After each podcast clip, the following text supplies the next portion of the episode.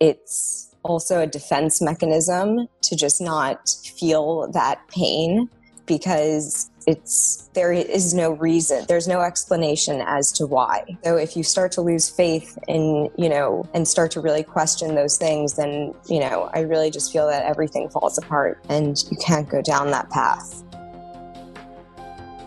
Hello, and thank you for joining me here on Hope to Recharge podcast, the podcast that's designed to break the stigma around mental health and to create some hope and inspiration and give some practical tips to those that are struggling with mental health, whether it's from personal stories to break the stigma or some advice from professionals in the mental health community. Whether you are struggling with mental health on your own or you know a loved one that is struggling, we are here to support you and to create a community so you know you are not alone. The road to recovery can be difficult and challenging. At Hope to Recharge, we believe that in mental health, together is always better. I'm your host, Matana. Thank you for joining me here today. Today's episode is sponsored by BetterHelp.com. Are you looking for online therapy? Are you stuck at home like everyone else? High stress, high anxiety, worried about the future, trying to navigate everything, have a lot of worries, have a lot of emotional roller coaster rides up and down, just like me. BetterHelp.com is one phone call away, one mm-hmm. Zoom call away, one text away. It's an online platform for therapy. It's so perfect for now, for coronavirus, for what people are going through now. We can reach out and get the perfect therapist that meets our needs. Don't wait. Check them out. See if you can find somebody. Don't struggle. They're so affordable. They are so affordable. You're sitting at home. Every therapist is working online now. Reach out and get help you need. If you are struggling, don't struggle in silence. I am so grateful that they are giving us 10% off the first month so you can get affordable access to therapy. Go to betterhelp.com forward slash hope to recharge. Betterhelp.com forward slash hope to recharge. Start your wellness, get help, get support you need. Hello, and thank you for joining me here on Hope to Recharge podcast. I'm taking hello, a hello. breath. Yes, hello. Hi. Say hello. Say hello. This is a unique episode because I have two guests, sisters. One is Rachel and one is Serena. I am very emotional now. And thank God I had a few minutes to get the technology going so I could catch my breath and my emotions and literally stop shaking because this episode is something that I was building up for in my mind for, I think, over nine months. I didn't tell this to the girls. I'm going to tell you why. So, who are these beautiful faces, humans, souls that I'm speaking to? Rachel and Serena are little girls in my mind, but adults now. I uh, met them when I was in Hong Kong 25 years ago, something like that, 20 plus years ago. And Rachel was five or six. Serena was less than three. I want to say two and a half. I want to say two and a half. And um, Rachel was in Shulamit's class. Shulamit was my friend that came with me to Hong Kong for the year to teach in the Jewish school there. And I was Serena's teacher. One of the things, the gifts that I got from the year in Hong Kong, it was one of the hardest years of my life, really the hardest years of my life because the cultural difference was so extreme and uh, that we had moments of loneliness and the moments of a lot of confusion with just being reborn and finding ourselves. But one of the greatest gifts that I got from Hong Kong were the friends. My audience knows this because I talk about Holly a lot. The person that I feel like was my biggest treasure going, walking away from Hong Kong was Holly. So I want to give a little bit of a background on Holly and then we're going to deep dive into this um, episode and why we're having this episode. So Holly was a mom of these two beautiful women. She grew up in New York, moved to Hong Kong when her I, I, is it was it in her 40s that she moved to Hong Kong? she was 39 38 39. Right.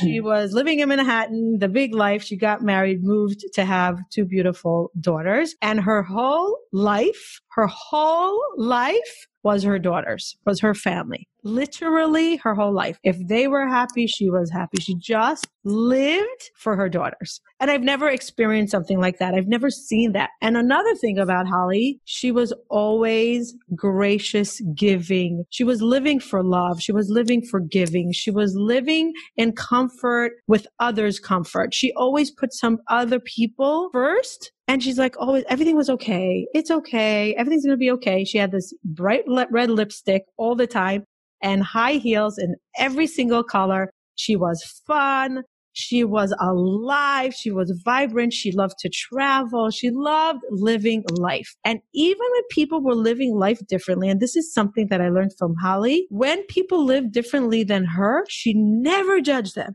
It was always accepting them the way they are, but being so comfortable with who she was and never clashing. Maybe in her heart she was, but she never showed it. She was so she had so much respect to others, even though they were so vastly different than her. And one of the things that I remember about Holly was that when it came to uh, the Orthodox tradition, she was less tradition traditional than the, her husband and children, but she did everything to show up for the comfort of the others. You want me to take you to synagogue? I'll take you. Even if I don't go in, I'll stay here, wait outside. When you're ready, you'll come. You want to go for five minutes? I'll take you for five minutes. You want to, you want to go late? I'll take you late. Whatever you want. That's okay. That's okay. And I was, I remember living in, like, I was so young and naive then. And by me, I came from a very black and white. This is what we do. This is the family thing. It was like, this is the way we roll. By her, we roll with what is comfortable for others. And that was one of the things that I, that I picked up from Holly was this understanding that it's not about me. It's about being comfortable with who I am to let others be comfortable with who they are. And we can still be friends, even though we don't share the same uh, views on life or the same way we lead life. Her heart was bigger than the universe,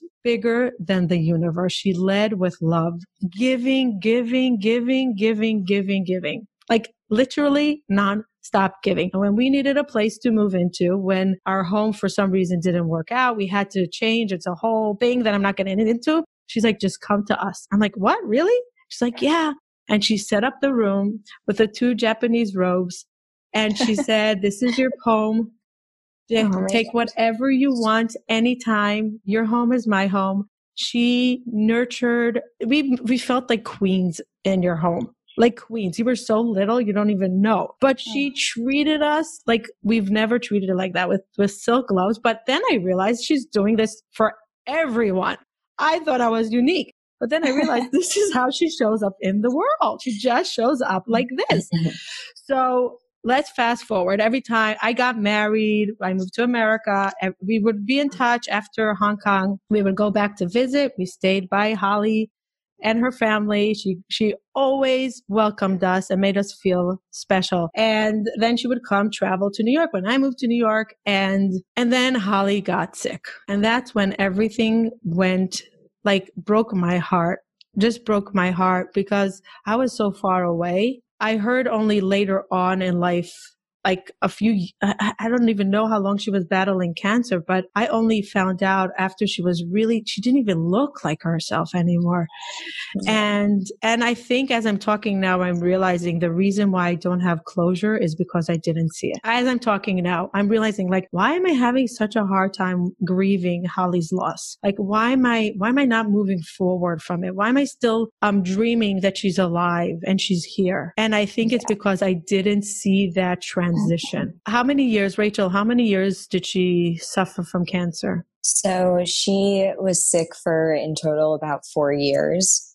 Um, she was she went into a remission for a little bit for about a year but for the majority of the time she was battling it pretty heavily she had pancreatic cancer um, and stomach cancer and it you know ultimately just yeah it just over. Took over. Took over. Yeah. So this this conversation will be about grief and moving on. And the reason and nine months ago I said I, I found a gift that she gave me when I got married and it was like it came out just when I started my podcast. I refound it because I moved a few times and I couldn't find it. I was so upset that I couldn't find it. And then I found it and I put it on my countertop in New York. And when I have coffee, we have coffee with Holly in my spot.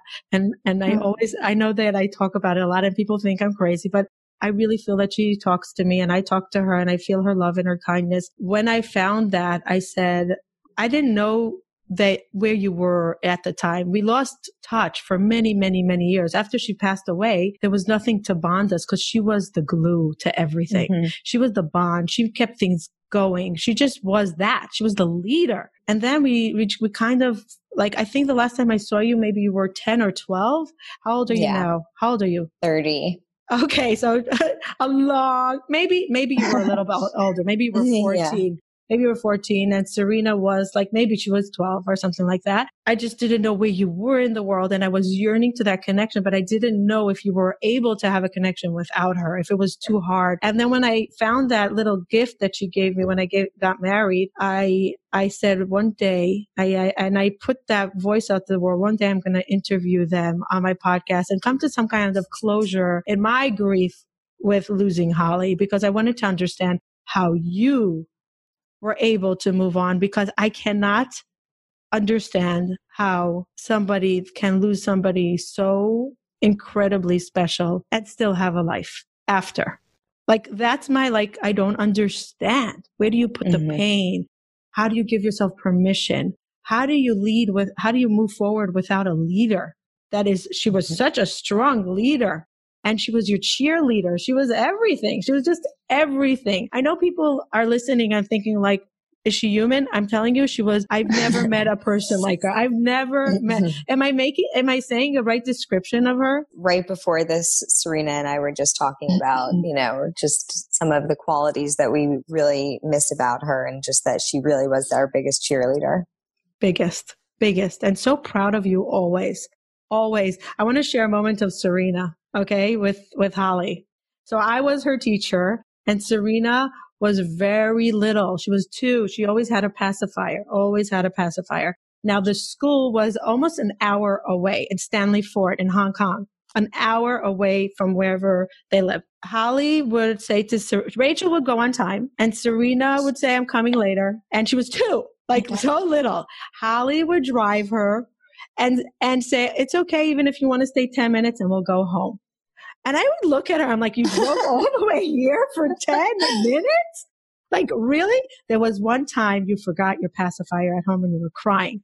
She went no. back home to get the pacifier so you can have a few more minutes. Not like you're going to stay the day. You hardly ever stayed in the beginning. You hardly stayed the day in school. Like, and, and she would drove all the way back to bring the pacifier that you should be comfortable for a few more minutes in school. So this is just a small oh, example of Holly, right? Yeah. What a woman. I'm just, I'm so happy that you have these memories and this is how you remember her because for us, at least, this is exactly, this is the most accurate picture that you could paint of her. And she was our biggest hero and I feel like she was to a lot of people. We're gonna have a lot of crying in this in this episode. Yeah, heads We're gonna up. all cry. We're gonna heads all up cry. listeners. Yes. This is not um technical dysfunction. This is me catching my breath. Yes. But yeah, exactly. So I actually also as young as I was, I really have those memories as well of, you know, school was such a long and windy road away that I would also get car sick going to school. So mom would be like, oh, honey, you don't need to go to school. You know, she would let me off just because I was going to get sick on the way there. And, you know, she would also just love to, she would love to honestly just take us out of school just to spend the day with us. And she would, she would call them, she was very ahead of her time, we always say, and she would call them mental health days. Yes. and just when we needed a break and not to be in school as young as we were, even, you know, we had no worries at those ages but she was still you know, very concerned with our mental health always. And she was just the best. Yes, you painted a very accurate picture. I didn't know if it was only me that saw it. And you're like, oh, in the house, she wasn't like that. I, I'm glad that you saw that as a friend, but as a mom, she, she, and I don't think that that, I remember when I was staying by you, she would bring you, she would have this big screen TV in her room and she would either watch the news or do aerobics or whatever. And she would bring you your breakfast there and just be so happy that you're happy. yeah. Right? Just be so, her joy was your joy. That's it. Exactly. That's all that mattered. But it wasn't, she did live mm-hmm. for you, but her entire being was seeing other people being happy. And she was just happy when other people were happy. And we miss that. And I think the world is, is craving people like Holly that are just so happy for others. Your happiness is not taking away from my mm-hmm. happiness. I'll be happy with you because that's what tr- that's what it is all about. You're not just because you have and I, I don't have you're not taking away from me. There's nothing that i have that i that i that you have that i don't deserve and i need it because you have it. That her existence was just being happy for somebody else constantly constantly. And that's how she showed up. That's how she really showed up. So what i want to deep dive into now is like how first of all let's let's go into the fact let's go start when she was diagnosed the grief of wait, my mom is sick. The, my mom is not as strong as she needs to be. She's not going to be, I, am going to have to help her. She's always there helping me. Like, how am I going to do that? So, Rachel, what was that like when you first came to terms with the fact, like, oh my God, I have to show up for my mom and be vulnerable for the fact that she's that she needs me when her whole life she was giving to me? Well, I think that when we first found out, it was definitely like everything just came crashing down. It really did not feel real at all. It was just like everything was disorienting for a very long time. Um, and even as much as she was getting sick, she was still always the one that was there for everybody. She was still just making sure that everybody was good. And, you know, it, it's funny because when she first got sick, actually, a lot of people in the, like a lot of the kids, she used to do the lunches at school and she would just help and make sure that like all of the kids were getting the food that they wanted. And if any of the kids had any allergies, she was just organizing and helping with kids' lunches. So she knew a lot of the kids. And when she first got sick, a lot of them wrote her letters. And when she read the letters, I just remember her saying that aside from when she receives attention from others, she doesn't feel sick. She just feels as though she was going through the motions of something. So in the very beginning, she was still very much herself, I think. And it was like, as much as we were trying to be strong for her, she was also still being strong for everybody else. And I think that that changed. It changed a lot over time as she got more sick. But still, even at the end, she would say, she would sit like I would call her in the morning and she would say, um, oh yeah, so I'm just going for my chemo appointment and I scheduled it, you know, just before lunch so that I can go for lunch with the girls and then I'm going to go um, and get my nails done. And she would just kind of say it like, okay, these are one of the things that I'm doing on my, with my day. And she had a very, very positive outlook about it really the entire time. So I think that that also was a very big source of strength, like while we were all going through it. Until the end, she was living with literally gratitude and seeing the positive of life. Until the end, in the, in her last days in the hospital, one of our family friends had a little boy and she said, I already bought the present. Hmm. She said, I already bought the present and you need to use this wrapping paper mm. and deliver it to them, wow. instructing us on which wrapping paper to use to make sure that it was the right one. And it's just like so crazy. Um, you know, right until the end, she was really just thinking about other people. And yeah. She, she never gave up with the, she never said it's about me. Never. Yeah, no, it's really crazy. She really didn't. Serena.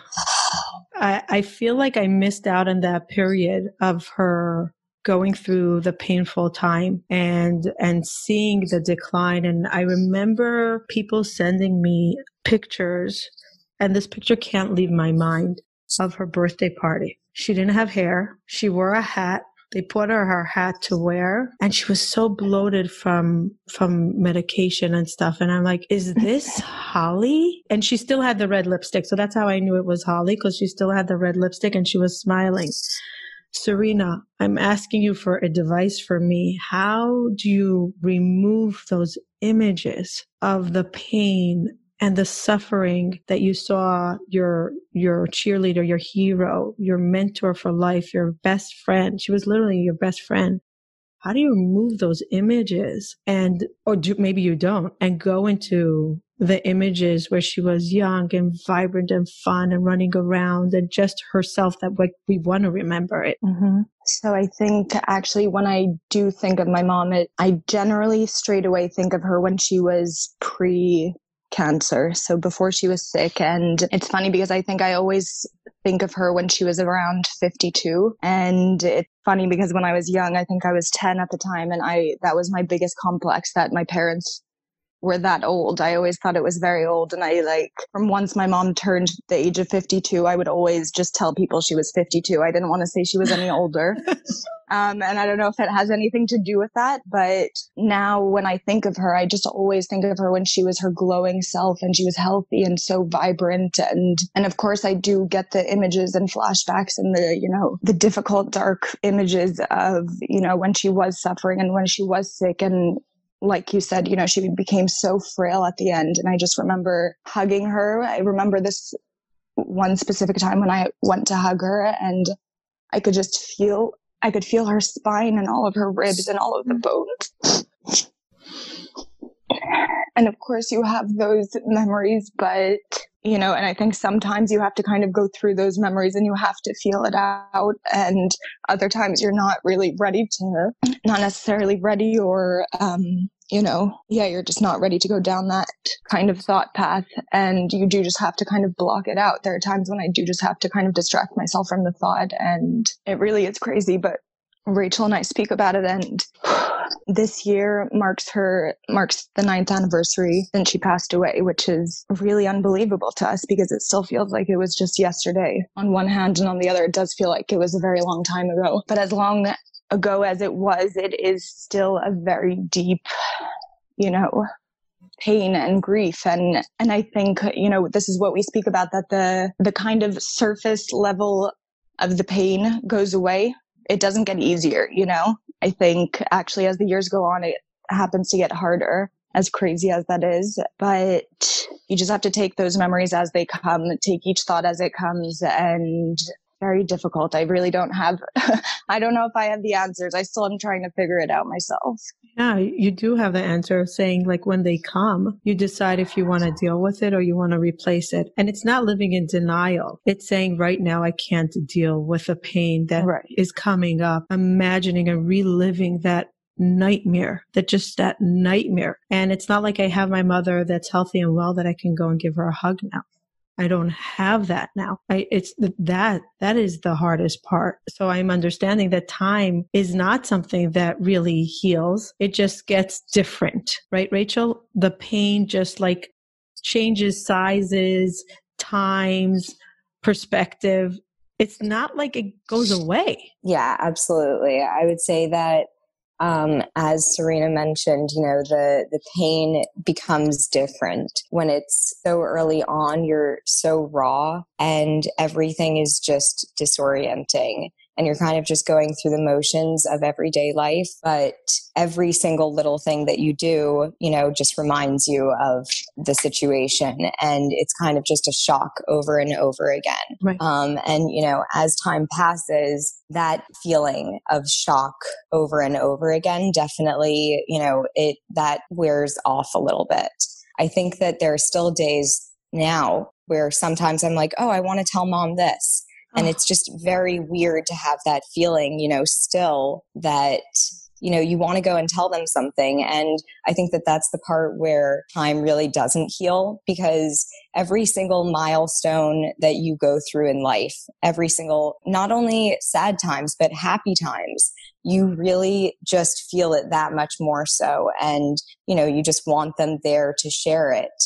And it's, it's just very difficult you know, even years later. Yeah, it doesn't, it's not like, okay, I'm okay not sharing with her anymore. It's never okay. It d- never feels right that she's not around. Exactly. Yeah. So, Serena, I look at you and you look like her something about Rachel is is like her, but you are you're I don't know why. I is am I the only one that says it that you're like Holly? You're the second Holly. I think people are very half half. We always get different responses, but to me, I see I see my mom and Rachel completely In the And I think looks I or the personality? I think Rachel got her looks and I got her personality more. But when I mean, when I see her, I have to, we'll send you a photo side by side. But I mean, when my mom was in high school, she looks exactly like Rachel does now. It's crazy. Craziest thing. They could be twins. Because I see Rachel very much like your dad, like that Middle Eastern look, right? Yeah, that's what a lot. It's it's really half and half. People go both ways. Yeah. But So you definitely got her heart. You definitely got her heart. But you know what? Your father has also a huge heart. And that's why they were so, be- they were best Yes. friends, right? They were best friends. They so complemented each other. It was, it was just like, it was so nice to see.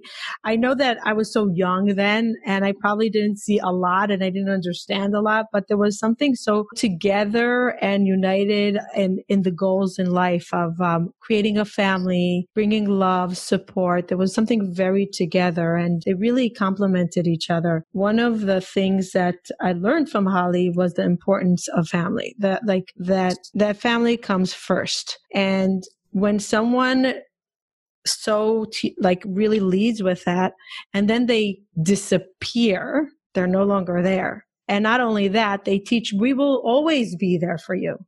We are going to be your cheerleader. We're going to make things work out even when it doesn't feel good. We're going to try to help you either feel good or help it work out. We'll we'll be there. What happens when that person i'm asking you serena now what happens when that shield like it's like a protective shield disappears. And we're like wait one second can we stand alone? Oh my god i'm gonna fall down. I can't do this alone. I can't do life alone. No i can't. So when she started getting sick and we realized that she might not stay with us forever and slowly she was deteriorating did you believe you'll be able to survive without her? I don't think that I ever, in all of those years of thinking like that, I don't think I ever actually considered what it would be like when she was gone. So I, of course, always, you know, imagine that that was what it was leading up to because it was four years of, you know, sickness and in and out of the hospitals. And that's kind of what was expected, even though she was fighting through it and she, you know, did have her stronger times and she was always positive through the whole thing. So you kind of believe that, okay, maybe she is going to get better and maybe she will survive this. But, you know, especially with stomach cancers, it's, that's just, it wasn't the case, unfortunately. But I just also remember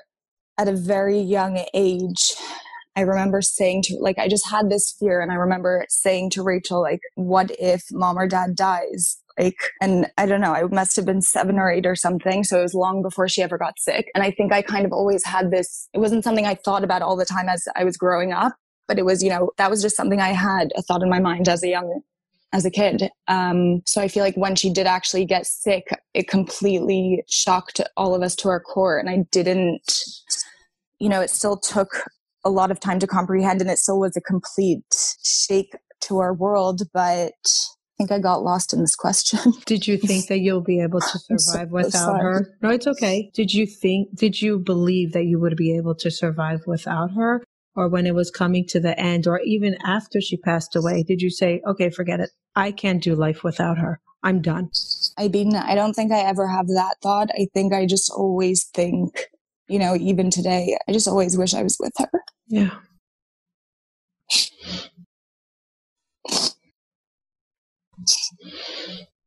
Yeah. Wish that there was a magic wand to just bring her back, and you're wish you're this horrible nightmare, and you're going to wake up and she's going to be there. Um, but I don't, I mean, yeah, I, I suppose I, there were those thoughts of, you know, how can I possibly survive without her? And, you know, still today, I do wish like there was someone, there was a handbook or something on how you're supposed to do things and how you're supposed to do life and all of these things. And I do think, you know, she would have been our biggest source of discussion just about our lives. And, you know, she would have been so involved and we would have had, you know, so much guidance from her. And that's just something that's still so missing. And today, you know, you say you speak to her, we speak to her all the time. Yeah. I think part of our our strength to continue is knowing that just her body left us and she's still here because the thought of her not being a part of us is just too difficult. It's just too Yeah. difficult. So to and I really believe that she's here. I really believe that it's just us not seeing her body, but her spirit is here, her energy is here. She's working magic from above. We definitely believe that. Right. And, Yeah. and it's just sad that we can't hug her and we can't see her and we can't feel her mm-hmm. laughter or hear her laughter. Just the comfort of knowing that there is an energy, that there is, that it's not an ending For sure. Right that I- there's that there there that life continues that her life continues her legacy continues what she put into the world continues and it's it's going to continue forever Oh, Definitely. amen. That's what we hope. That's what we try to do every day. And we always say that, you know, we always speak to her and we always do think that she's with us and we feel her energies. And, you know, we do get messages from her and it's the craziest thing. But when you do see something that you know is so Holly and you know that she's speaking to you, it's, it's the most amazing thing. And, um, so yeah, her energy is, her soul is definitely here. It's within us and it's, I think within everybody that knew and loved her because she really did leave such a strong impression on everyone in her life. It's crazy, but it's Yeah. beautiful. yeah It's really beautiful. it was a life well lived and full of impact even though it was so short. Rachel i i want to ask you when we're going down this spirituality path of believing that she's still existent like she's still there her voice is still there she's still working magic and we you're seeing as serena said you see that her visit through clues. If it's i don't know if you ever had a dream or you saw red lipstick and a red uh, a red lipstick on a cute la- tall lady with Yeah. high heels you're like oh there's mom laughing and smiling at me. There's mom. But going back to spirituality you're a very spiritual person. You're a very god-fearing person. You believe in divine. You believe you you you you really live with spirituality. What happens when our spirituality when our when our core is shooken up and you're like wait she was such a good person. Why her? Did you ever question that? Like why should she suffer when she's such a good person? And why'd you take her away from us so young? The whys the all the, the non-stop whys. I think that, um, excuse me, um, but I think that the, you know, the whys are a question that always pop into your head. You know, that's always, that's just natural for that to happen. But I think that for me, when those que- kinds of questions pop into my head, I immediately just put up a guard and I can't go down that path because if I start to question, you know, and really truly believe those whys, then, you know, my whole world can fall apart. And then you start to question everything. And that is not, I know that that's definitely not the way that my mom wanted my, she, that's not the way that she lived life. And that's not the way that she would want me to go on living life.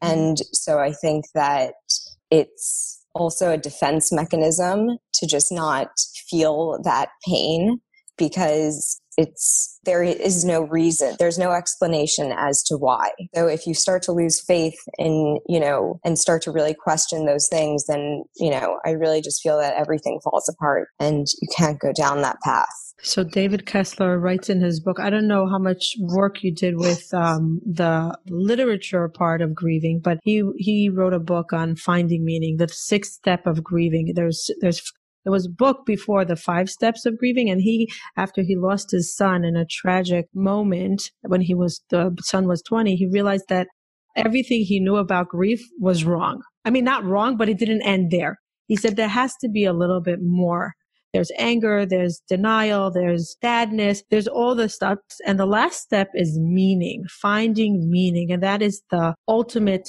place to be able to like lift the grief, that pain. Grief is always there. The pain is always there. Like you said, it's, it's changed. The, uh, Serena said it so beautifully that it might feel differently, but it's always there. It might not be as intense, but you yearn more for her as life goes on. So it just changes a little bit. But that finding meaning gives you the energy to continue. That's the energy booster. Like, yeah, as you said before, she would want me to not go down the path. She would want me not to find that, that destruction and, and to say why. She would just want me to continue life like she did. How how do you find meaning? If you do, I don't know if you do, but how do you create meaning within your grief It's really crazy that you say that because I actually did not. I, you know, one of our friends, um, moms tried to, you know, be supportive and actually give us a book um, to help us with grief. And neither Serena nor I could even bring ourselves to read it.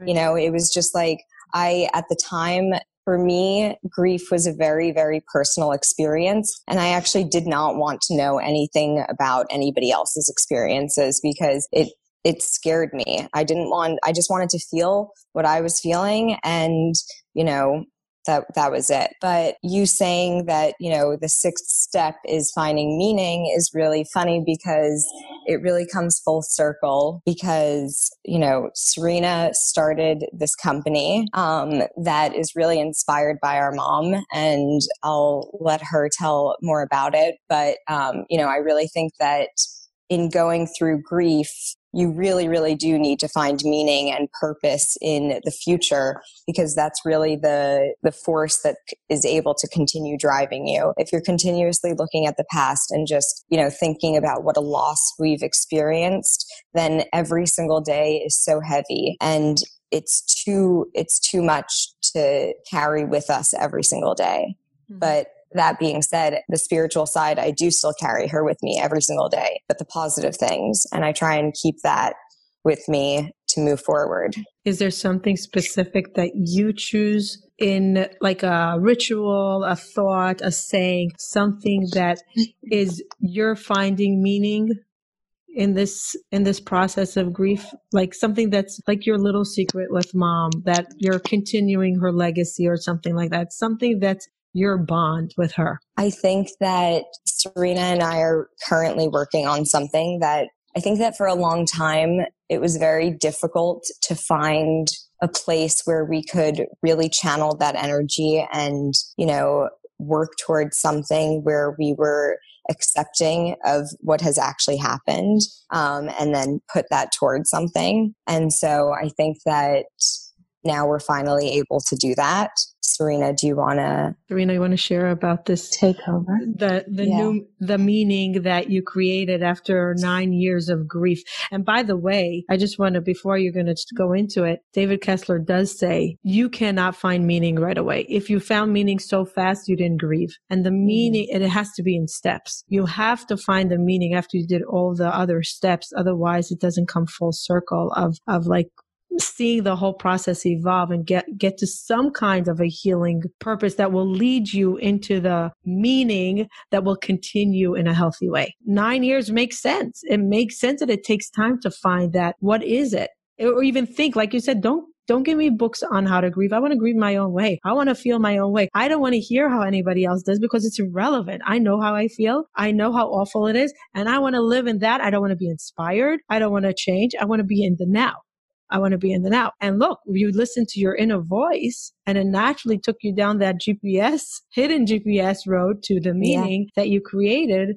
Well, and, and I want to hear now from Serena, what is this thing that you created in her memory? So, as you described her before, you know, I said it was really the most on point description. And Holly really was just a person who lived to spread happiness, make people feel good, do things for others. You know, she was always constantly doing things for others, no matter how big or small that that thing was. And so to continue to try and continue her legacy as best as we can, you know, she was such a powerful force and we don't ever want that energy to leave our lives. So, you know, we've kind of made it our mission to to continue that legacy. And basically everything about this company has come from inspiration from our mom. So our brand is the board of directors, otherwise known as the BOD. Mm-hmm. And we make limited edition jumpsuits which is basically modeled off of one of my mom's favorite jumpsuits that she lived in, you know, day in and day out. And it's just the most comfortable thing. So she lived by, and what our ethos is, is feel good, do good. So everything from, you know, the moment you put on this jumpsuit, you feel so amazing in it from you know that most kind of shallow if you want to say uh, perspective you just feel amazing wearing the the clothes so that's kind of the first level we try to instill do good into everything that we do. So, you know, in the smallest ways of giving back to our communities or doing good for ourselves and other people, um, whether that's the materials that we use, which are good for the environment, or our hang tags, which, you know, you can plant and it will make yourself a little bouquet of flowers that will make yourself happy we're just trying to do these little, you know, feel good, do good things for people to spread the joy and to inspire people to take positive action. So, you know, in whatever way that may be to them, everybody has, you know, a different fight they're fighting for. And we're not trying to tell you what to care about, but we want to inspire you to first, one, do good for yourself, feel good about yourself and your life and what you're doing, and then kind of pay it forward and move that action forward and spread the joy and let's save this world together. no one's seeing my reaction because we I can't see the video, but like my mouth is wide open. First of all, I didn't know. I Rachel told me that you're working on something. I had no that it was a jumpsuit. I had no idea the meaning.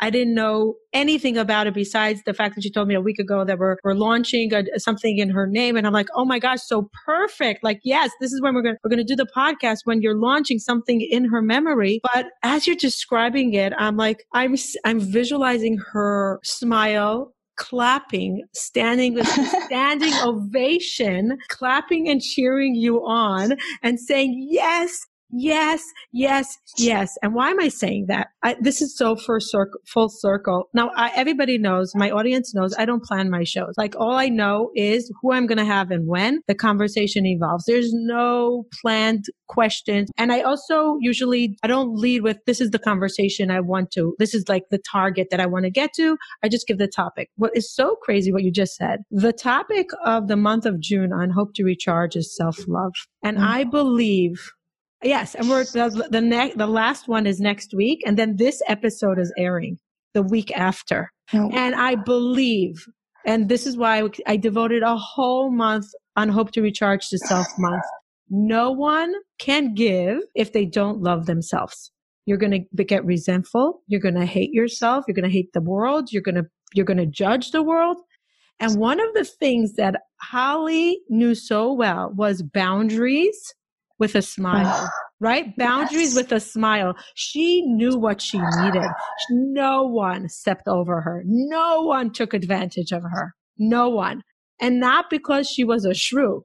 It was because she led with elegance of what works for her and what doesn't work for her. She knew that when she nurtures herself, when she takes care of herself, that's the biggest giving to the world. And look how she showed up to the world with yeah. giving and giving all the time. But as you said before, feel comfortable first physically. Listen to your soul. Listen to mm-hmm. your body. Listen to your vibrations. It's not selfishness. It's the biggest kind of giving when you give to yourself so you can give to others. I can't believe that we are saying this because Oh my God, Holly's giving me a kiss now. Oh, You're saying to me so that when I She's saying to me, I am giving you a sticker that's saying, yes, what you are preaching and teaching is what I believe. And that's why I showed up in the, and that was my ability to show up in the world with giving because I cared about myself and it wasn't selfishness. She never looked selfish. Grief is universally one of the more powerful, intense emotions.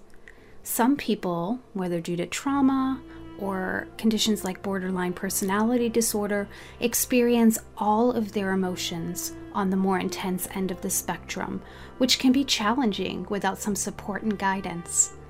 For those who frequently experience emotional dysregulation or emotional sensitivity, there is an online dialectical behavior therapy skills solution Dialectical behavior therapy skills, or DBT skills, are essentially emotional coping skills.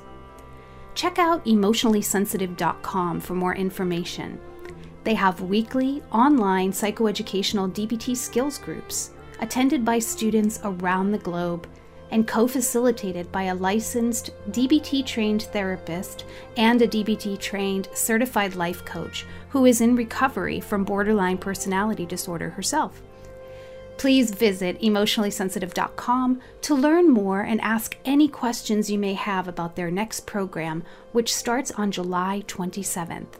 Enrollment closes at noon Pacific on Sunday, July 26th. Again, visit us at emotionallysensitive.com and we hope to have you in class with us very soon. Rachel, I want to talk about that a little bit. I want to talk yeah. about her taking care of herself, yet giving unconditionally. It's such a hard balance. Serena, I'm sorry. You're, I, I, feel like I'm not giving you the right space to cry, and I want to cry with you. I really no, no, no. I'll I, cry all over town. don't worry. I, really, I feel like I hope I'm not like being so that I'm like I oh my gosh, like no. I'm taking Holly in now. Like I'm getting my dose of Holly. Oh my God. And, and I, and, and I feel bad that I, so that, that you're like, you're just grieving her. I see like, no, enjoy her right it, now. Enjoy it. Get and your dose of her. My dose of while, while I'm, while I'm ripping you apart to get any little bit, give me a little bit more of Holly. Just no. give me, I'm being a little bit selfish now.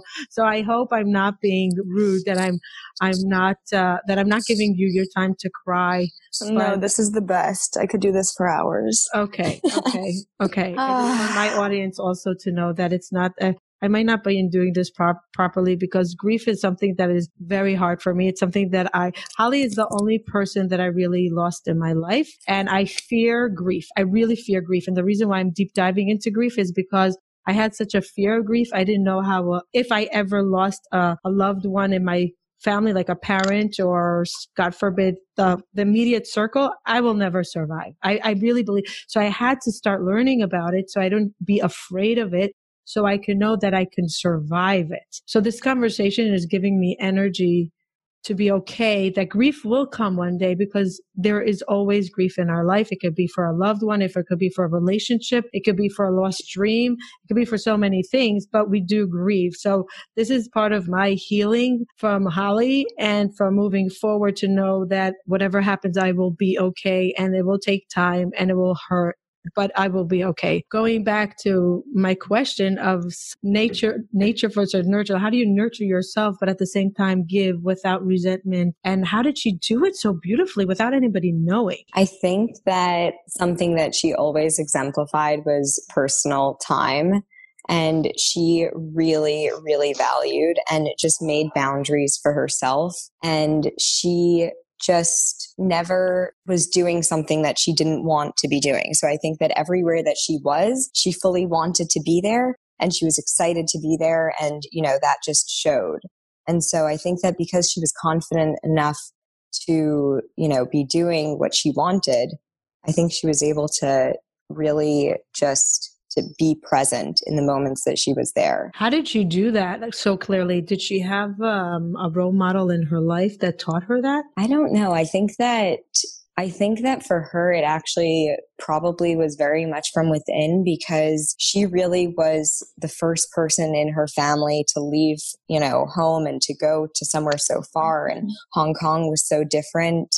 Um, and I think that just from within her, that was something that was very, very strong because her family was very, you know, traditional, just, you know, from New York. And that was very out of the world for them. Right. But she, uh, correct me if I'm wrong, and we don't have to publish this part, but she does or did have a brother that was not well that she always took care of. Mm-hmm. Yeah. So she had a younger brother who was he correct he was not well and she was always taking care of him. Um, he lived in florida. He unfortunately has since passed away. Oh. um, yes but um, yeah she was always taking care of him and she just found a way to always be taking care of everybody. But at the same time making sure that she's strong enough and never never saying yes to something that didn't feel right to her. And I think the biggest visual for me was her driving to synagogue and dropping you off, but not going in because it just didn't feel right to her, even though she was one of the only people in the community that didn't go into synagogue. But she it's, would right? It's amazing because that entire situation, yes, I remember that very, very clearly. Our dad, you know, went to synagogue every Saturday and he would, he wanted it for us to go with him and she didn't want to go. And so she would drop us off. Right. Um, and then she would pick us up later.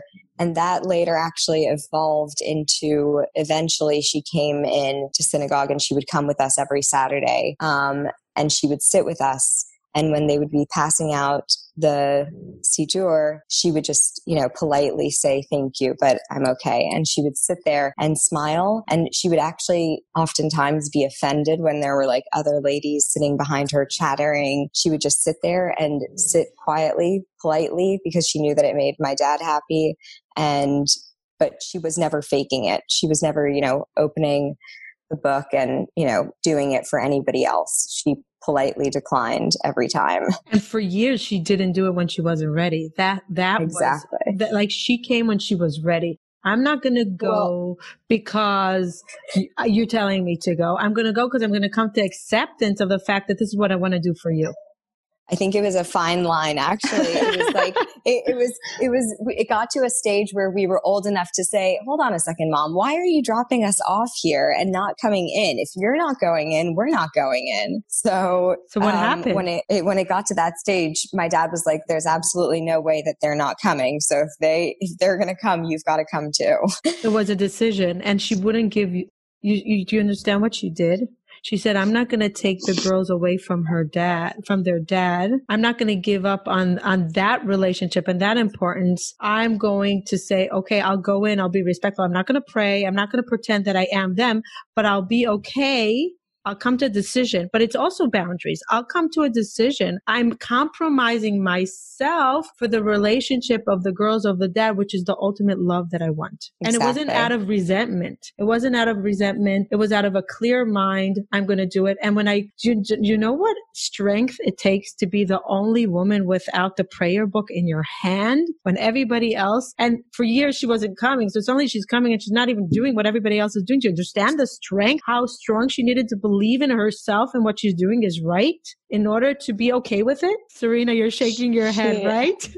crazy. She was the ultimate, she was the ultimate woman, championess and crazy. Yeah. And it's unbelievable. I mean, but that, re- but that story of the driving to shul, to synagogue, like that represents her. And she was always, she wasn't like, oh, shoot, I have to drive the daughter, my daughters to synagogue now.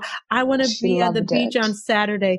It was her pride. I, and this is what she used to say, I get to do it. Yeah. You, to, you had a driver. And I used to say to her, why is the driver not going back and forth to school? Uh, she's like, I get to drive my daughter. I get to spend time with her. Why would I want my driver to do it? Uh that she that that best. is that was Holly. Like really, she but she knew the fine balance of finding her what she needed and pampering herself. She always looked put together. She always looked elegant, tall, skinny, heels, funky as funky can be. Color, color, color.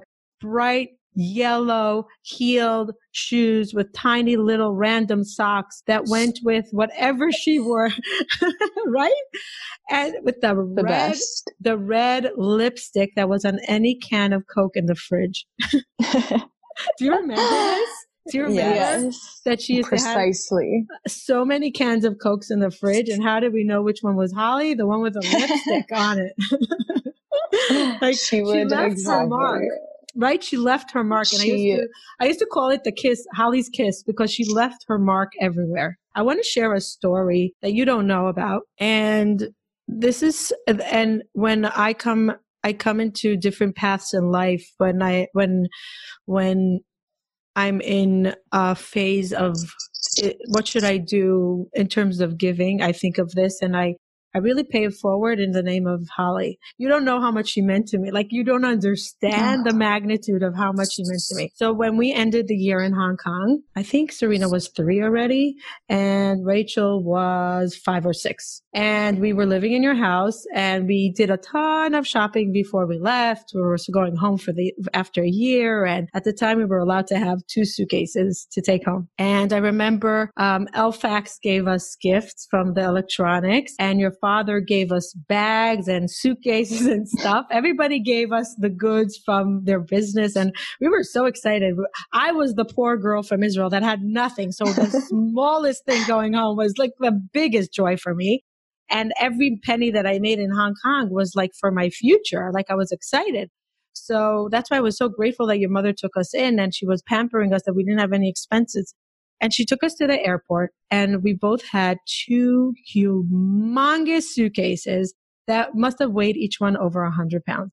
Now we didn't have any money because we either we sent our money back to Israel or we spent the rest what we had for that time. And we were stopping off in Thailand for a few weeks and your mother did everything that we should be comfortable. And we come to check in and the guy is looking at us. They're like, it's going to be $400. Like mm. now, now 25 years ago, $400 was my salary. That's what I ma- I made five hundred dollars a month. That was a salary, and it was for each one of us, me and Sh- I mean each one. And we look at each other, and I'm like, I'm like literally like a ghost. What the hell am I gonna do? Like I need, like I need to get this stuff back. What am I gonna do? She went behind the counter. She gave the credit card, and she's like, I'm going to work it out. And like seamlessly, she's like, I don't want you to have any, like I'm talking to Shulami trying to figure it out. And she just took the credit card out, swiped $800 25 years ago. And she's like, it's all good. It's going to be okay. Just have a safe trip. Don't worry about it. Don't. And I remember like being stunned. Like I've never experienced such generosity in two seconds, in two seconds. And all she wanted was don't don't pay attention for the fact that I gave you $800 now. That's not about that. I want you to go off and be okay and have the best trip and not have to worry about money. Is that mm. like, that was Holly. That's how she showed up in the world. And now that we don't have Holly here with us physically to swipe the credit card when we're at a loss or just say it's going to be okay or give us that hug you know what we have to do? We have to pretend that we're Holly and remember that if she's not here to do it, we have to do it. We really have to do it. And that's why, Serena, your thing is exactly that. Be kind to the universe. Pay it forward, right? Pay it forward. Be that. Find the meaning in what she really, and I think if you took 200 people, everybody will give their little story of Holly, how she saved them in some kind of way with kindness, with giving, with, with, with love. That. And one of the pieces that's so hard for me is for me to move on is I don't have Holly anymore to, to tell me it's going to be okay. It's all good. What, what's going on with you? Mm-hmm. I, I, I miss that relationship. So coming back to you, Serena, do you talk to her like and get answers? Do you like, is part of your grieving looking for clues how she's answering, or you just let it out and that's therapeutic for you? Oh no, I'm I'm trying to unlock all of the secrets of life through my mom's messages. Definitely. I mean, I speak to her all of the time and i definitely don't feel like i get you know it's not a it's not an immediate service. I don't get answers in the same conversation but i mean a lot of the time when i talk to her it's just you know letting out whatever i need to and wishing that she was here to hear what she had to say because i'm sure her advice would be golden. But i have found i think when there's stuff going on in my life and i you know it's not all the time. It's not again it's not like a it's not a guaranteed service but in times she will just send me these messages that i really can tell her from her. And you know sometimes it's not crystal clear but you can feel that it's her. And it's i know there are people that don't necessarily understand that. And until you do open your mind up or you know unfortunately it happens a lot. Only once you lose someone that you do start getting these messages. I of course don't wish that upon anyone but you do have to be open to it. And they talk back. Right. They you just know? right. You you get that those little sparks. What was the latest exactly. one you got? If you want to share. I'm trying to think now. While i think of it though I do just want to give my dad a shout out because you did mention. It's so funny because I was just thinking it just shows how energy works. Oh my uh-huh. God. As you're talking now, I was saying the entire time we didn't give enough attention to your father because he was really the patriarch. Uh, is it patriarch or matriarch? What, what's the word? word? Patriarch. Patriarch. Yeah. Patriarch of the family. Really is. Like I, I, I was just thinking like, because it's about grief, we're talking about Holly, but Holly was who she was because Andre was there. I really mm-hmm. believe that they were so together a match. We, we gave it in a few sentences. It's so funny that you brought it up now because as you were saying, I'm like, I think that like we didn't, we, we, we really didn't deep dive into how amazing he is. As much as Holly loved the girls. He was like the daddy, the the everything daddy. It was all about their happiness still till today. Your 100%. happiness, your, your well-being, whatever you want. I'm here for you. I'll hold space for you. He used to travel a lot. He used to travel a lot. I don't know if he still travels a lot, but when you were little, he used to travel a lot. And when he came home, he just wanted to be present with you on their on his lap all the time. That was what he was looking forward to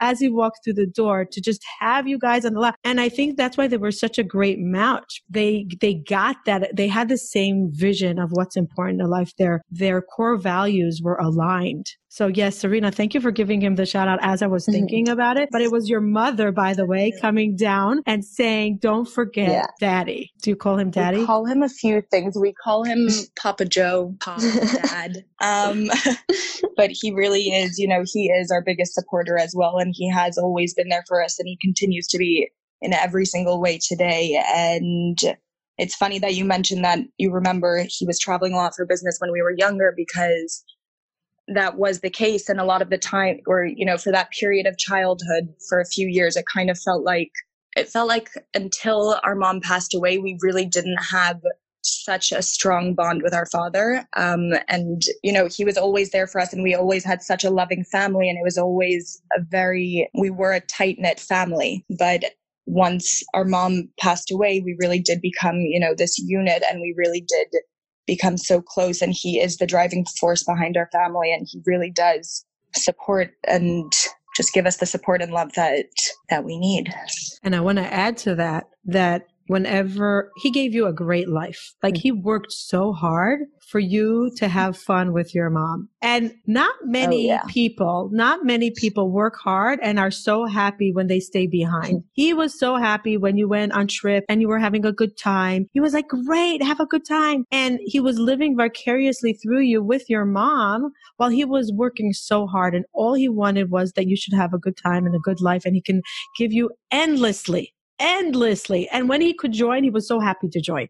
But he never was upset that he wasn't like, he was never like, it's not fair. Why are they going? I'm the one that's working hard. They're going and I'm left behind in China working, which is a true unconditional love, right? Rachel, you're nodding. Yeah, absolutely. he really is the best. And he really does everything every single day for us in mind and um, is definitely like exactly like you said. He was never resentful towards anything. He very much took it as you know, this is, I'm, I'm more than happy to be, you know, providing this life. And, you know, he wanted for us to be going out and doing things. And so, and it was really was never in a resentful way. It was really amazing and very supportive. And that's why they were such a great match, such a great match. I actually yeah. thought that he won't survive her passing. I, oh, I was afraid because he was, no, in terms of his inner, he yeah. always smiled always, well, always, always smiled. And I'm like, God, don't take his smile away with Holly. Just don't do that. Don't do that. I was afraid that he's going to be a broken being that wouldn't be able to survive without her because they were so united. Even though they were apart so much of their life because he was so busy working, they, they were one. And I was so nervous that he would fall apart. How did he not, Serena? How did he not fall apart? I think, I mean, I cannot tell you that because I still wonder it today. And, you know, we look up to our dad in so many different ways in our life, whether it's, you know, personal or business or how he is with other people, you know, just as much as we've said our mom was such a giver and always doing things for other people. Our dad is very much the same in that way. He was, he's just the strongest man. You know, I still have, I, one memory that I always replay in my mind is him going to visit my mom every single day at the hospital. And I'm happy you said about his smile because he would just walk in and not wear any of his, you know, fears or he was just he had to be the cheerleader for my mom and he really was and he would go in with his biggest smile and you know tell her he loved her and just made her, you know, tried to make her as comfortable as possible. But of course, once she died, he was broken. And that is also why we are very thankful that he did, you know, find the woman and wife that he is with now and that she is such a loving person. And, you know, they do have a very similar kind of background and upbringing and understanding of life and tradition and Judaism. So for that, we are so thankful. And, you know, we couldn't imagine him not being with anyone and like you said just being broken you know, that of course was a, huge fear of ours as well. And I also think we kind of mentioned it before, but I think he just doesn't dwell. You know, he remembers our mom every minute of every day. And of course, he tears up and we speak about her all the time. But he is constantly looking forward and living in the now. And he he's an amazing example of of how to kind of push forward no matter what happens he's always pushing forward and you know you can never stop. So uh, that's what he's taught us i think. Yeah one of the biggest things that i got out of the courses that i'm listening to on grief is that one of the the hopes are is that we don't live in the fear of living after death, that we allow ourselves to continue living and we allow ourselves to experience different joys in our lives, even though it might not be the same, but not feel guilty about it, but continue moving on with the same emotions in the name, in a, in a, in a way, in the name of the deceased, because that's what they would want. No one wants to take them into the grave with them. And when we don't continue living life, the happiness, the joy, creating moments, creating good, we're dying with them. So we lost. So basically, they killed somebody when they left. Mm-hmm. That would be the worst thing for the person that didn't have the opportunity to continue living. So part of living and what your father is doing, what you're doing, you're you're continuing her and without guilt about it because you know she would want that. Right, Rachel? Yeah, absolutely when she was passing away, Serena and I were both in college in the States and she was in Hong Kong. And so when our dad called us and said, you know, you've got to come back to Hong Kong, you know, she's really, really sick and it's time for you, you guys to come back. And I just remember at one point, I was supposed to go on a trip to Mexico with my friends in a, in a few weeks later. And I arrived in Hong Kong, and dad said to me after she had passed away, he said, Mom wants, wanted you to sit Shiva, and then she wanted you to go to Mexico. And I said, I can't go to Mexico. There's absolutely no way. You know, I just can't, you know, move on and try and have fun after this. Like, how can I, how can I possibly do that? And especially also in, in Judaism, in the first 30 days, you're really not supposed to do anything and I just I couldn't imagine doing it. And my dad just kept saying mom wanted you to go and you can't. The last thing that she wanted was for you to be sitting here and losing your own life over this. You need to you need to go and you need to pick yourself up. And of course you need to grieve her and I cried the entire trip. But at the end of the day, I cried the entire trip and I was in Mexico. Mm-hmm. And, you know, it really just, I remember just from that time th- that her, even her saying that and giving that instruction was really just a way that I modeled off of that, you know, moving forward and just knowing that it was okay to grieve, but also okay to move forward, which she allowed that acceptance. And she gave the instructions beforehand that you didn't have to figure it out alone. Just exactly. like that baby gift before she passed away. Which wrapping yeah. paper? How what wrapping paper are you going to use for your life? You're going to go to Mexico, you're going to have a good time. It might not feel good at the time, but this is what I want you to do. These are the wrapping papers that you should use in life for your heart that's broken, for your emotions, for just continuing walking walking through the grief, experiencing grief, but still not living in the fear. Am I not respecting her by living? She said, the biggest respect that you will have for me is by experiencing life. Is that amazing? Yeah, exactly. Amazing. Just, just, just amazing. And one of the things that I keep on thinking now it keeps on coming to my mind in the conversation is, and this is a very hard question, and I don't even know. Maybe I'll give it to both to both of you, and I'll start with Rachel, and then Serena, you'll give me your answer. We all understood, like from from this conversation, how incredible she was, and what a loss to the world it was, especially to the family members. Like the loss of not having a mom like that is like, in a way, you're like, the only time that I'll really feel comfort is the end of my life in 120. Like there's never going to be that whiteness in my heart. It's never going to be full. Never. It might feel different. It might feel less painful, but you can never look to a time that that pinch, that hurt is not going to be there. So where's hope? Like what is hopeful of knowing that for the rest of your life, and this is a very hard question, but I'm struggling with it.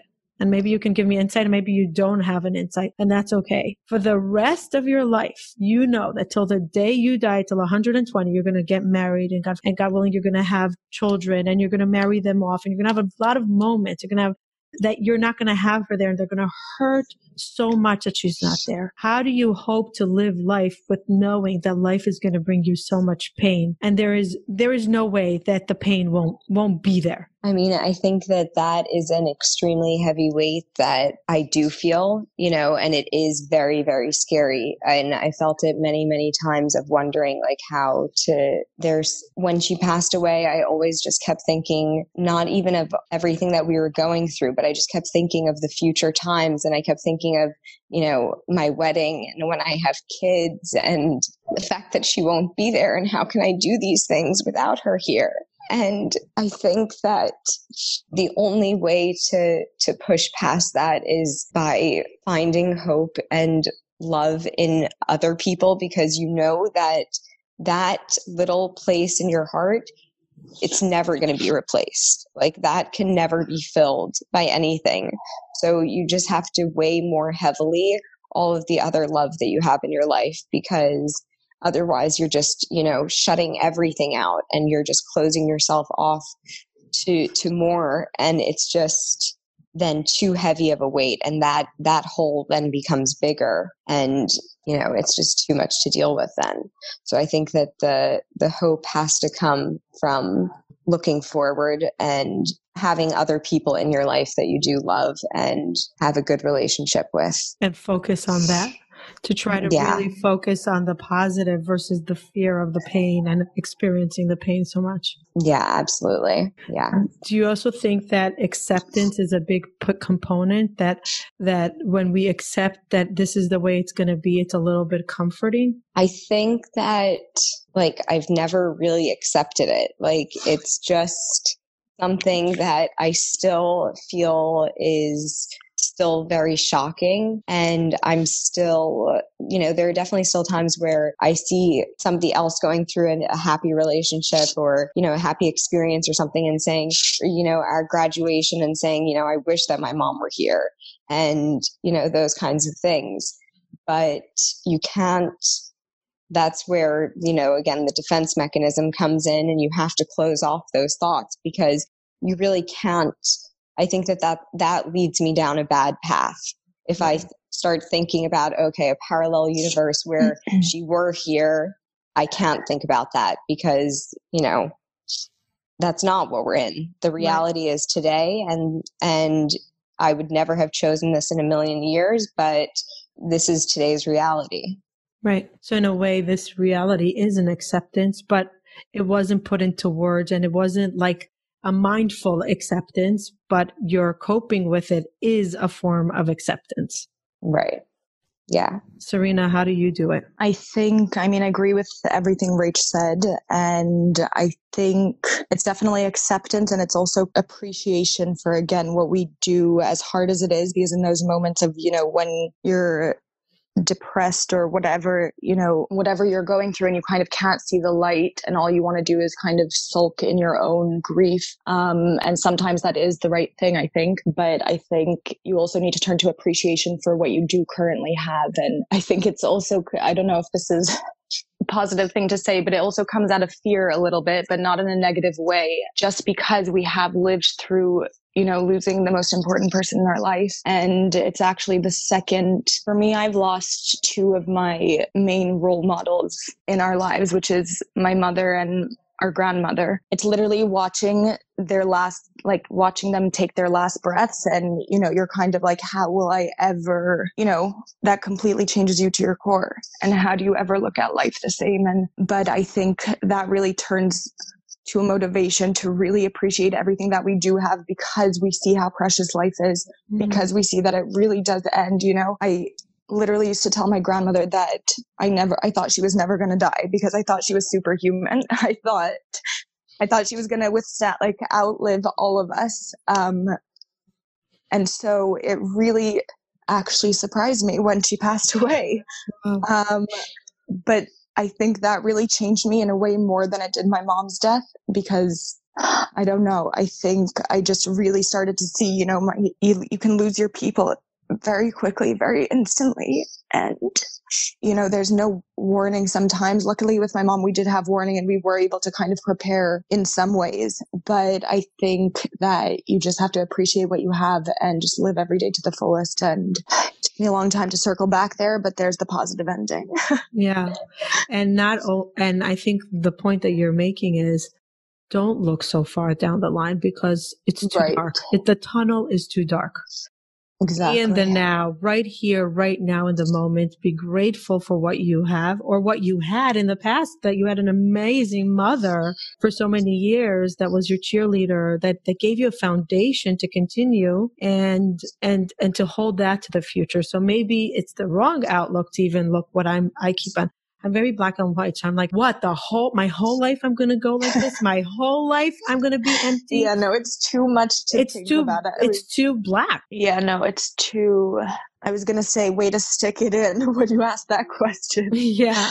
but no, I think you're right. It's too much to think about as a whole block and like just to set a tone for your entire life because everything is so dynamic and it just is, it's too much to think about. Like, like Rachel said, when I think about anytime I'm at a wedding, and that's very often in Israel, I can't not cry thinking about my own wedding.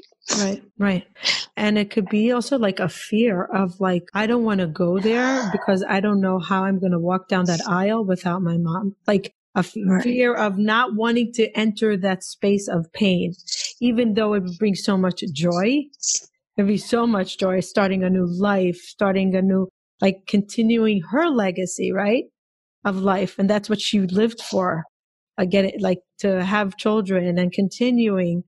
But the fear of being at that moment and she's not there is a huge fear. So you can't even think about it because it could freeze you into n- not taking action and moving forward. We're all crying. What a heavy, what a, what a heavy topic. What a, a great topic. therapy session. Wow. Uh, I, it's it really very, is. it's very late at night by you guys and you're probably going to stay up a lot talking about her and, uh, and, and remembering her incredible powers that she brought down to the universe. And, and I believe, I really believe she's continuing from above. I really, really, I feel it.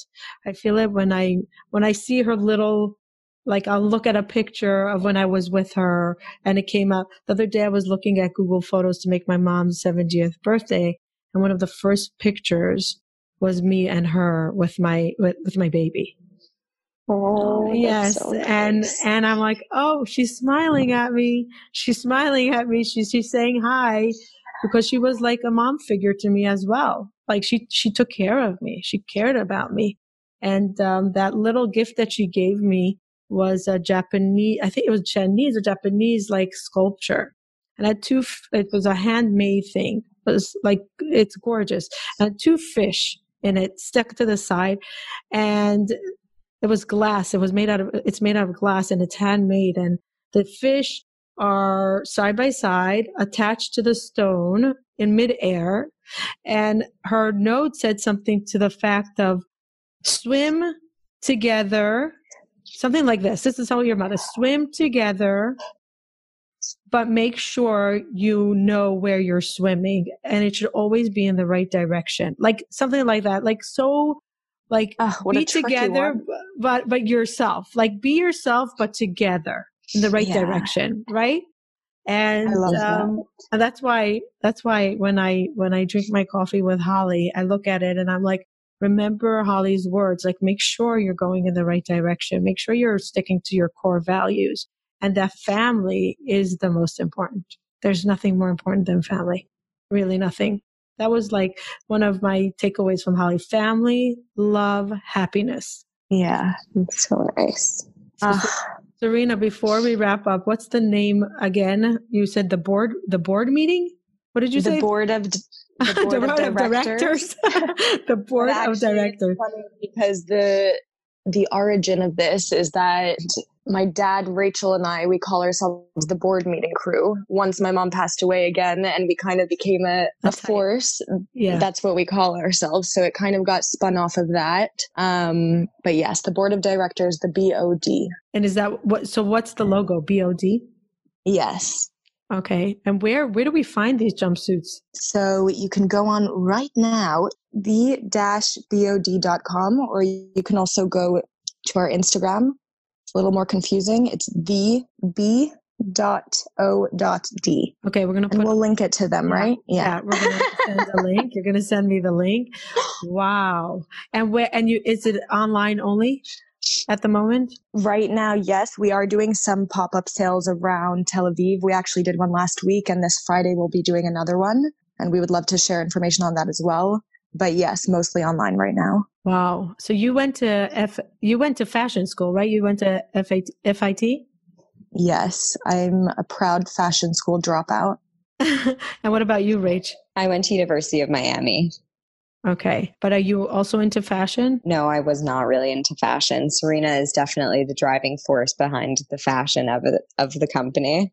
Okay. And you're just the cheerleader, the mom cheerleader that's helping along the way? Exactly. She's, yes, I have been. She's doing everything with me. She's, I wouldn't be doing anything without her. No, Serena is really the driving force. So we make a good team. It's good. Yes. Do you ever fight? Yeah. Oh, yeah. Really? Really? yeah. yeah. We definitely argue.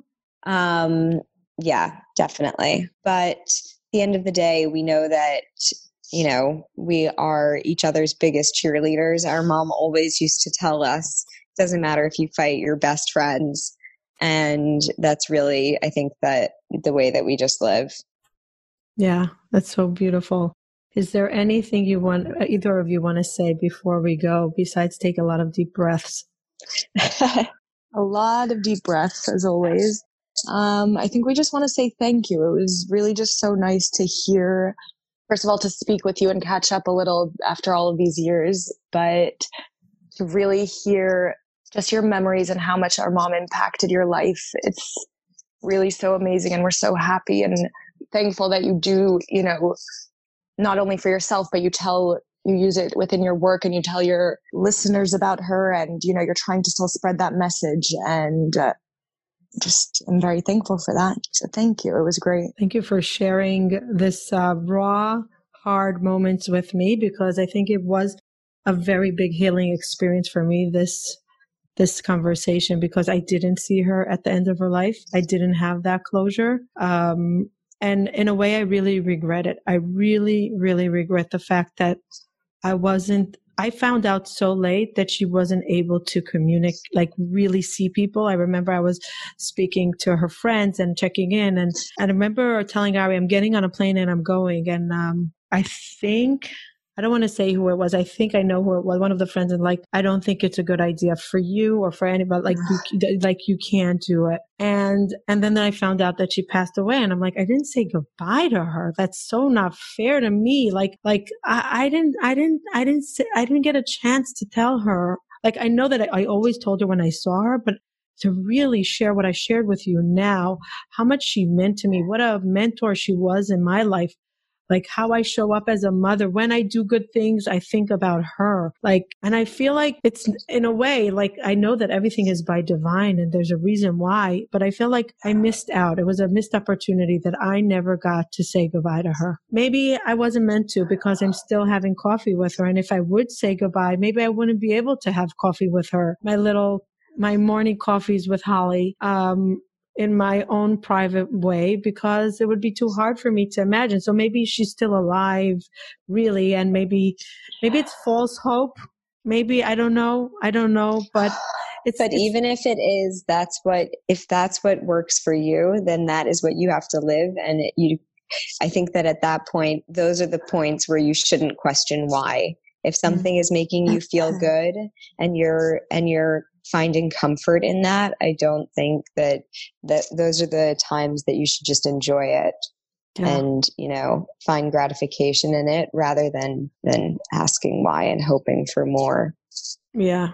even if it's just to reconnect us and reinstill our relationship i think, you know, that could even be it. And so much of what you said tonight is, you know, you're saying that I'm so happy that it's helpful for your healing, but you're really helping us also for our healing because you've said so many things that we haven't heard before and you know your personal individual stories and it's just always like i i love to hear people talk about our mom and something you said earlier really really clicked like it kind of flipped a switch and it's i've never thought about it like that that you know that if you become or if you kind of stay in your grief that you're dying along with that person and i've never thought about it like that and i don't know just um could be that you're now our mentor.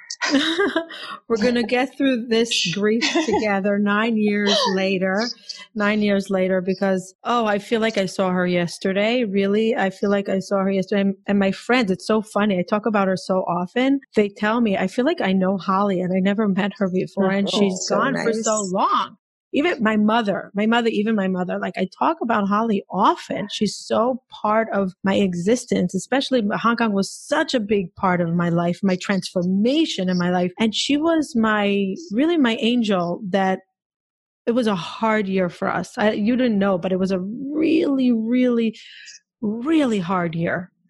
And when we moved into your house was the first time that we were able to breathe really breathe and be and feel loved and acceptance and unconditional love. And it was, it's something that I can never, like, I can never say thank you enough to her. Like, you know how much I talk about gratitude. I talk about gratitude all the time, but sometimes you feel like no matter what you're going to do, it's never going to come close to the amount that you feel gratitude to that person and that's what i what i feel and i want to pay it forward to others and and be that source of holly in my home and when people come into my house, open them with a full heart and accept them the way they are.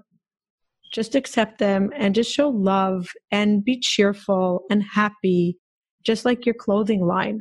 Feel comfortable and pay it forward. Like it so sums up what she is. So it's really, really so beautiful. And I'm grateful that you gave me this time to spend with you. And I hope we'll have many, many times together now in the future talking yes. about happy things and some past sad sad uh, memories that we don't have holly and accepting it like coming to some kind of uh, acceptance that this is the reality but find the comfort in moving forward and creating and, and leaving the footsteps that she left here like continuing the footstep continuing the life because if we die along with her it's not fair to her right it's not yeah i love that. her so thank you, girls. Thank you very, very, thank very much. Thank you so much for having thank us. you.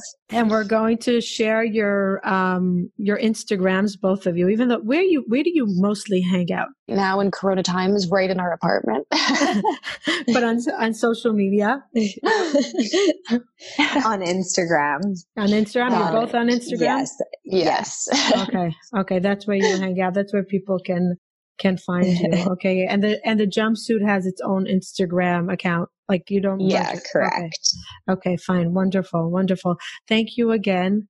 Lots Thank and lots so and lots of love. Give your father my biggest, warmest regards. We will. All my yeah. love and all my gratitude. The gratitude that I have for your mom is equally to your dad. He invited me into his Thank home, you. even though when he wasn't there, he cre- he gave that that vessel of home for anybody that wanted to come the way. So so he really like uh, my gratitude is just as equal to him, if not even more, because he was the force behind the home. So I really an, uh, an unbelievable amount of gratitude to everyone.